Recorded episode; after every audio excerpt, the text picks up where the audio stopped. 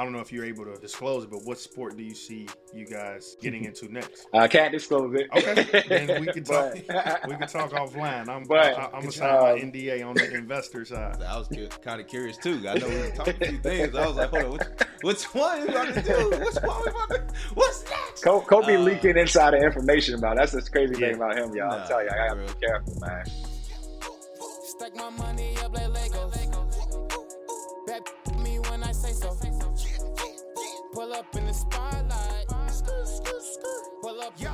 What's up, world? It's your boy Brandon Copeland, aka Professor Cope, and you know, as always, I got my dog Ross Mac. Ross, how you feeling, brother? You already know I'm feeling great, looking good. It's everything straight. How you looking? How you Okay, living? listen. Well, first of all, we know, shit, you, we know your boy. Stay I was right, just about to say, bro. I'll I'll send my barber out there. Yo, guy, he been pushing you back a little bit. Let me Listen, know if you want me to send Nah, my that's- guy. Listen, brother. Listen, y'all not gonna. You, what you're not gonna do is get on here and start hating.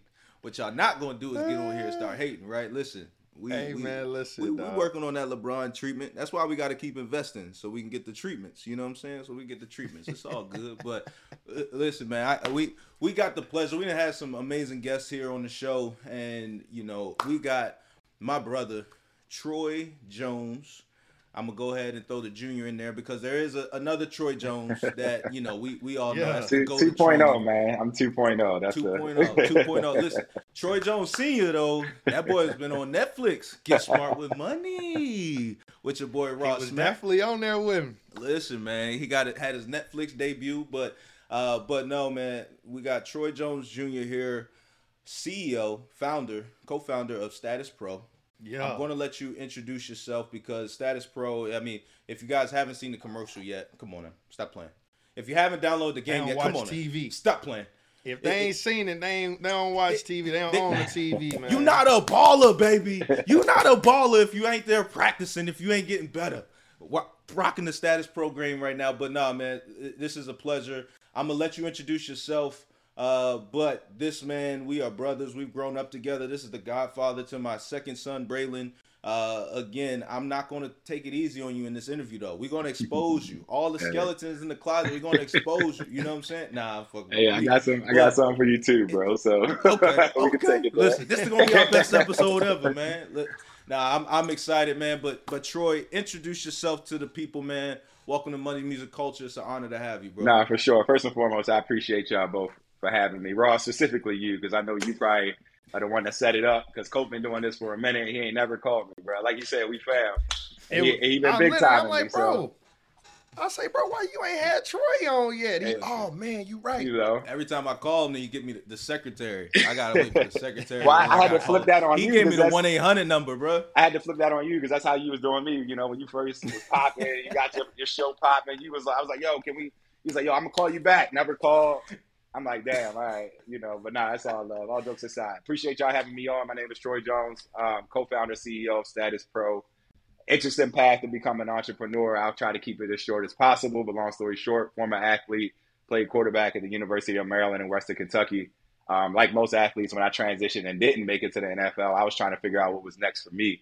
Um, so I'm excited to get into that conversation because I know Brandon and I spent a lot of time talking about that just on our personal time. Uh, but it was an identity crisis. You know, I'm trying to figure out what's next. You put a lot of time into trying to get to the Division One level to eventually go to the pros, and then when you don't, you know, you, you got to have that plan B and figure out, okay, how do you fulfill that satisfaction you got as an athlete, being a part of a team, trying to do something bigger than you. So fresh out of school, but you know, I was trying to figure it out. Honestly, literally working in the mall, trying to sell, uh, you know, emoji pillows and jewelry to my friends that played played in the league, and then um, eventually got my way into uh, working in finance and business at Morgan Stanley, which I learned relatively quickly that you know I didn't want to have a, a future in that. It was a good experience, but I wanted to get back into sports. Um, so from Morgan Stanley, went to the NFLPA, started off as an intern, um, and just was really just trying to build relationships within the space, get to understand the business side of football and where the opportunity was to try to build something meaningful. Um, and then during that time, again, got introduced to virtual reality, actually at Brandon Copeland's first camp that he ever had, oddly enough. Met two gentlemen that had crashed the camp, was showing us the technology, ended up connecting with them. Long story short, ended up going into this full time, in which we'll get into probably a little later. But ultimately, that led to me just learning a lot in, in business and and now being a co-founder and CEO of Status Pro with my partner Andrew Hawkins. Yeah, man. Listen, so for those who don't know Status Pro, right?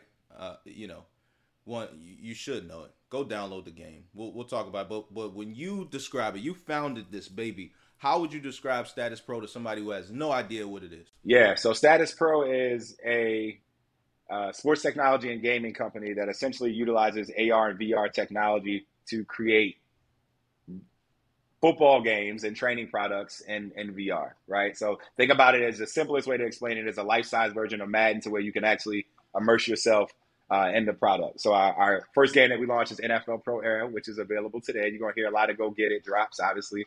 Copa's already started. Uh, you can find that in the Quest store and the PSVR store. But again, the goal is to, to do this across all sports. So obviously, we started with football because we are the subject matter experts in it because we played, me and both my co founder and a bunch of people on our team. But the goal is very much to, to be in all sports. So that's why we say we're a sports technology company building VR gaming products, and eventually we'll have training products as well in every sport. All right, real quick, man. If you enjoying the show, make sure you follow and subscribe Money Music Culture on all platforms. So, from Baltimore, Maryland, like you said, you've had a journey that's taken you through so many different layers of uh, business because I, I, don't want to just limit it to football, but business. But obviously, you have that passion, that interest in football, right? Mm-hmm. From playing as a youngin, your dad training pros, training some of the best players in the NFL today, and and throughout his entire career, right? Um, and now you sit at the throne of one of the hottest tech companies in the world, right? what is that transition like before we get into the business and the numbers and all yeah. that stuff right like speak to a younger version of yourself right? If you could be talking to him and just be preparing him for the seat that you're in now like what would you be telling him? Yeah i would tell him the number one thing is maximize the, the time that you're in right? Because i actually pull from my career as an athlete on the daily more than i pull from like my education. You know i, I have my mba obviously went to school at undergrad, and, and it's and it's my time in being a quarterback and a leader, and just dealing with people that I lean on the most to help navigate this space, right? Because that's the part that the textbook doesn't teach you, and that's something that you simply have or you don't. You see a lot of brilliant people, but when it comes to managing people and selling people on a vision, that has nothing to do with you know the numbers to your point or or what school you went to. It's just about you being able to connect with humans and and understand how people are motivated by different things. And obviously, playing quarterback, um, you know, that was something that I was doing on the daily, right? Just getting to know different teammates, um, having to understand what the coach is trying to do and how what is my role and making sure I'm, I'm carrying that out on the field with the team. So it's very much just say, hey, stay present and try to extract as much value from this experience you can have outside of just being an athlete, right? Like a lot of people, while you're playing, you're just thinking of, I'm trying to start, I'm trying to win, I'm trying to get to the lead. And you're not really looking at it from a like, what is this teaching me that I can take with me throughout my whole life? You know what I mean? So for me, um, it would certainly be like, hey, be present, try to extract as much value from the experience you're in because this time is going to go by in a blink of an eye, and it's going to be skills that you're developing now as an athlete that you can take through the rest of your life, whether it be for your professional career, your personal life. Um, and that's something that I think I've done a decent job of. And you know, Hawk and I talk about that on a daily, and that's certainly like the number one piece of advice I give anybody that's playing at any level. Like, yo, playing football, playing sports, there's so much you learn. Like, use those skills outside of your sport, and you'll you'll be you'll have a head start against anyone else um, that you may see as you as you transition out of it. So I want you to kind of take us through the idea of developing this baby, right? Because like at the end of the mm-hmm. day, it's crazy to have an idea, but more, it's even crazier, right, to actually see that idea through. Let's talk about the whole process from a development standpoint to then actually saying, all right, well, the ideating standpoint, then it's like, well, you need money to get yeah. this to the next level. So, like, kind of talk us through that process. Yeah, for sure. So the first step of it was when I when I first got started, I saw the technology and I felt like it could help. First started off as a training product, right? So the question of can it help athletes get better? Um, I played quarterback, like I said. My dad trained athletes um, for majority of my life. So the idea of being able to to help athletes get better was something that I'm passionate about. And then when I saw the technology, I, I said, okay, I have a vision for how this could help athletes get better, but I want to make sure that I'm not the only person seeing this. So I actually went to people who I respected and valued their opinion and said, hey, let me know if you see what I see, right? And and I think that's the first step. Like we all have ideas, but ultimately, if you're trying to build something, you're you're banking on other people using your idea, right? So you do need mm-hmm. validation from somebody. There'll be a lot of people that tell you it probably won't work, so you kind of got to box those people out, which is why I went to people that I cared about and that I loved, and candidly that I knew were also athletes and had that perspective to see like, okay, like, do you see what I see? So I took it to Cope, uh, took it to my dad, took it to some of my closest friends, and literally would be like, okay, like this is what I'm thinking. Does this make sense to you? Can you connect the dots? Because they're athletes as well. So if they agree, then it kind of was confirmation like, all right, I'm on to something. Once I got past that stage, then to your point, it's about building a product and getting it to where it needs to be to be for people to use it, right? Which is a hard process because you'll have in your in your head how you want it to work.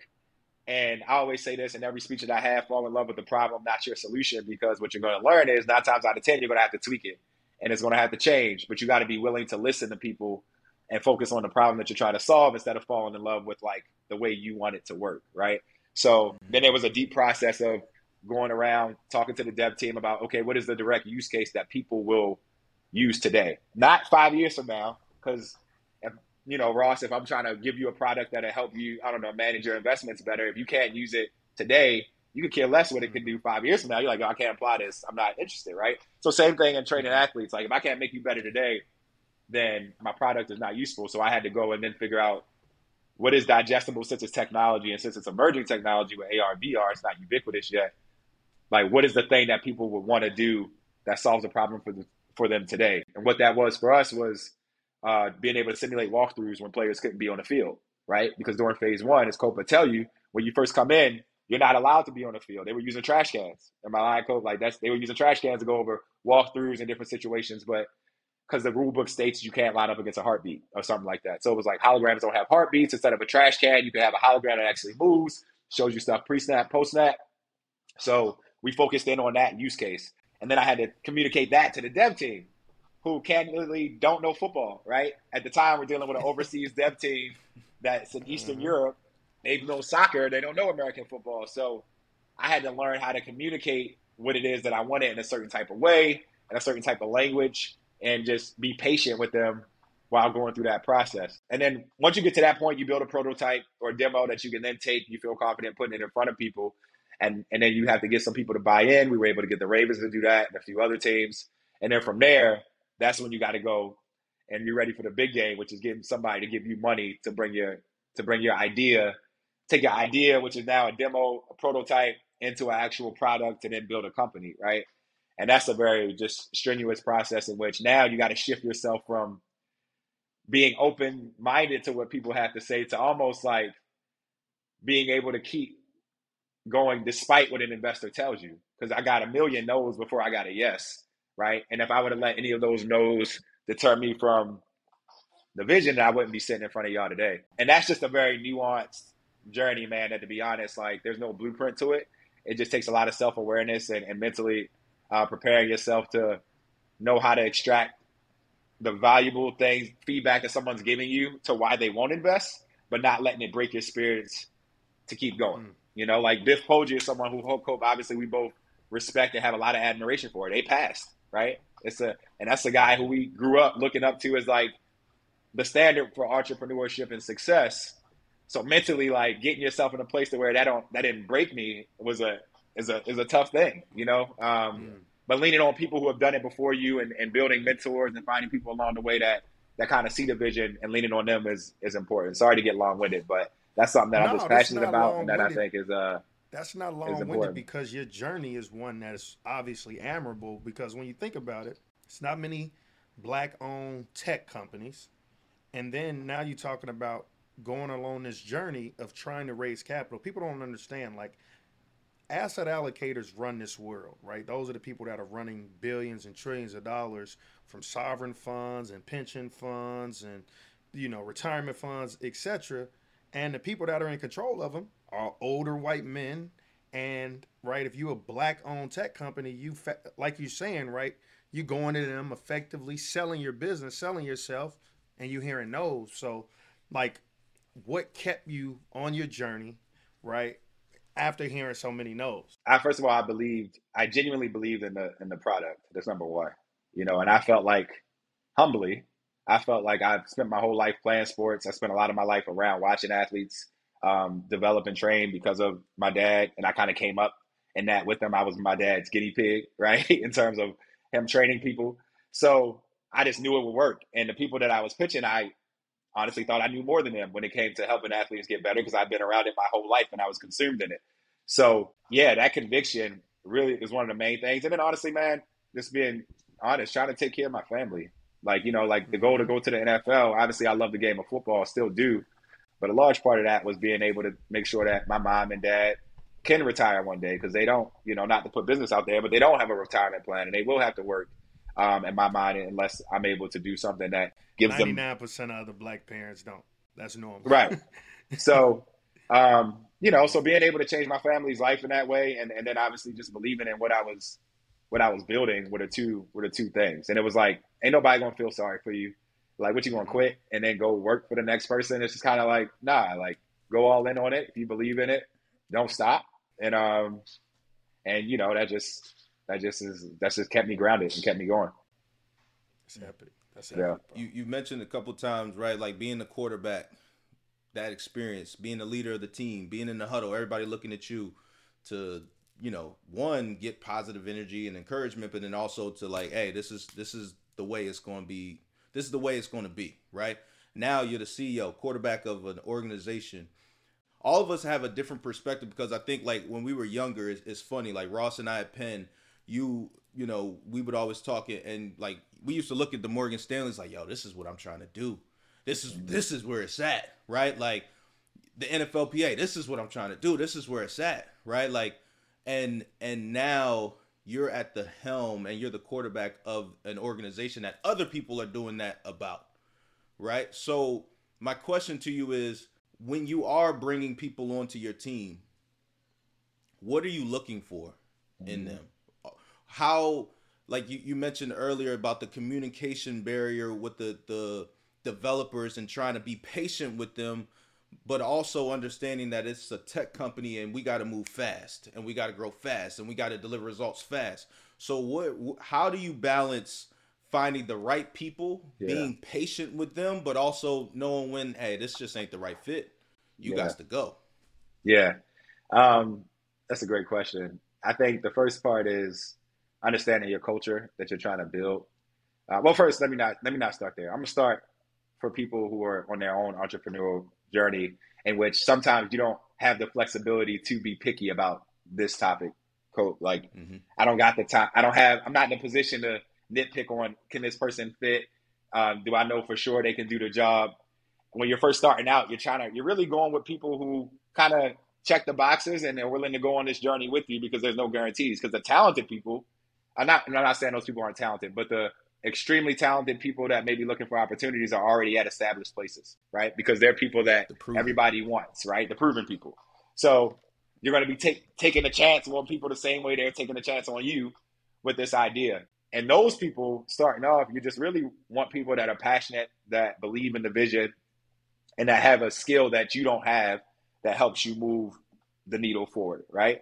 The unfortunate part about that is those people aren't guaranteed to be on this journey with you throughout the entire duration of it, right? And I think that's something that I had to learn because um, you know I'm somebody who always had to work for everything I I got, right? I went, you know, I JUCO like I, from football to now life, like I've always been the underdog in that way, and I and I've been soft on the people who believed in me, who I felt like, hey, you were a first believer, and I've tried to like take care of those people as I've continued to to elevate myself.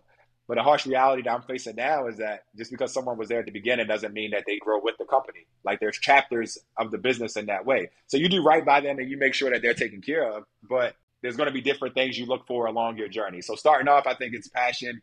I think it's a specific skill set that helps move the business forward. Um, I think it's the ability to be compatible and work together. Um, and and those are the main things that you look for. As you get venture capital in and you start to accelerate and you got a product to market, now you're looking for the best of the best. Now you're trying to find mm. people who, you know, clearly are additive to the business and take you over the top. And those type of people, you probably want certain sensibilities around, you know, hey, they're just people who like to get stuff done. You know, they're, they're someone you don't have to handhold. and and you want to be because as the business grows, it's going to need different parts from you as the founder. Um, than it did when you first got started. Like when it first got started, I was doing everything. Now I just can't. It's just too much value. So whoever I hire in finance has to be a dog in finance, and I can't I can't micromanage that person. I got to trust and believe that hey, that's taken care of. When they report to me in our weeklies, they've got everything tight, and I'm looking at it. But beyond that, that's your world. You know what I'm saying? Kind of like mm-hmm. your defensive coordinator in that way. The head coach ain't trying to tell the DC what to run and what the play call. He trusting that like, yo, you doing your thing. Same with your offensive coordinator and so on and so forth. So, you know, in those spots, you want whatever sensibilities are important to you. For me at Hawk, we're former athletes, so candidly, we like the people who operate the way that athletes do. Again, that doesn't mean you have to be an athlete, but you're someone who understands the big picture, can put others before yourself, um, always think team first, work hard, even when the outcome's not guaranteed or you can't clearly see what the outcome is going to be. Like those are the things that we tend to focus on now, um, which we think are going to take our business to the next level from as we go into you know being a company with a product and market that now wants to bring multiple products and markets and expand beyond one specific sport. Well, listen, man, I think the product is awesome, but I could only imagine the level of pushback just granted, you know, seeing, you know, the, the face of the industry you were in, right? Calling AI mm-hmm. and effectively the metaverse, right? Uh, would you consider this kind of metaverse esque, right? Yeah, that's a polarizing word nowadays, but yeah, definitely metaverse esque. And I'm and, saying that as someone who's in the middle of a capital raise. So yeah, yeah, so. no, and that that's what's interesting is because you see a person like Zuckerberg, who I think is one of you know one of the greatest innovators, who effectively is getting a lot of negative pushback for the fact of, dude, you're a little too early to this metaverse right? Where he's putting mm-hmm. his claim down. I'm gonna spend ten billion dollars over the next few years you know, a year, right? He's he burning through billions of dollars a quarter, and the investors like, bro, this metaverse stuff isn't quite working. But that's from a infrastructure standpoint. But from a true technological standpoint, right? I see the future of the metaverse being real, right? Doctors will be able to learn how to operate via AI, right? And so to understand how athletes are going to be able to utilize your product is crazy. So where do you see you know this industry you are in? And effectively right you are one of the leaders in this new realm of of it. Where do you see it looking in the next like three to five years? Yeah. Um, first and foremost i agree with you. I think that the metaverse is certainly the future in which multiple industries will be able to train experience things and and you know just just enhance our experiences as humans as far as sports specifically on the consumer side um, again, we're giving people an experience that they've never had. Only one percent of people are blessed to do what Cope, has done. You know, got to do for ten years, um, and but everybody, the other ninety nine percent want to know what it's like.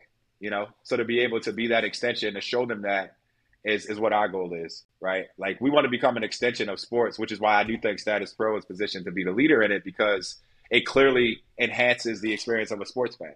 Because no matter how often you watch or how much money you have, you can't go suit up and play on the Sundays. You know, it's a, it's extremely challenging to pay your way into experiencing what it's like to be in the middle of a SoFi stadium on a game day, right? It's only a select few people that can have that experience. So trying to use use VR to give people those experiences from a consumer stand fan standpoint, I think is is something that we'll look to do obviously with the NFL and across multiple sports. Which again, kind of connect the fan and the player in a way in the clubs in a way that they just they just haven't been able to be connected. Um, and I think that's the future because the trend in the space is, you know, you look at media, right? Like over the last, call it five, ten years, you've just seen a uptick in, in athlete storytelling, right? People wanting to know, all right, Cope, you got the sack that day against Mac Jones, but what did you eat for breakfast? What was your morning like? Oh, you was with Braylon? Mm. That's what you do before the game. Like people care about the person and, and what led up to a certain experience. The next step of that obviously is I want to know what it was like. I want to live it. I want to touch it. I want to feel it. Mm-hmm. So I can say, okay, like I now know what the rush that Brandon felt. Never one to mm-hmm. one because it's just not the real thing, but as close to I'm gonna get to feeling what what Brandon felt on that day. So I definitely think that's the future. I think NFL Pro, Pro Era is the beginning of that. And then on the training side, I mean, again, mental reps is something that we all need, right? Like the more that we do anything, the better we get at it. And being able to extend, you know, actually take you know, people being in their homes or or late at night, whatever they want to, just putting themselves in whatever situation to get familiar with it. That's a clear use case that I think, you know, even beyond sports, people will, will be turning to in the future. And our goal is, you know, to to take that over and kind of define that in sports and then maybe extend beyond it, right? Whatever the journey is Mhm. for us will, you know, still to, to be determined. But, you know, I tell people like as athletes, and Cope, you'll know this too, and Ross, I'm sure uh, totally familiar with your background, but I'm sure you know as well. Like Yeah, you're told went just pro, you're taught. Almost went pro. You You know what I'm saying? might, you might have to break Hey, look, it I wasn't trying. I wasn't Coaches I was going. hating, Break it gang. I didn't want to assume, you know. Nah, he almost went pro.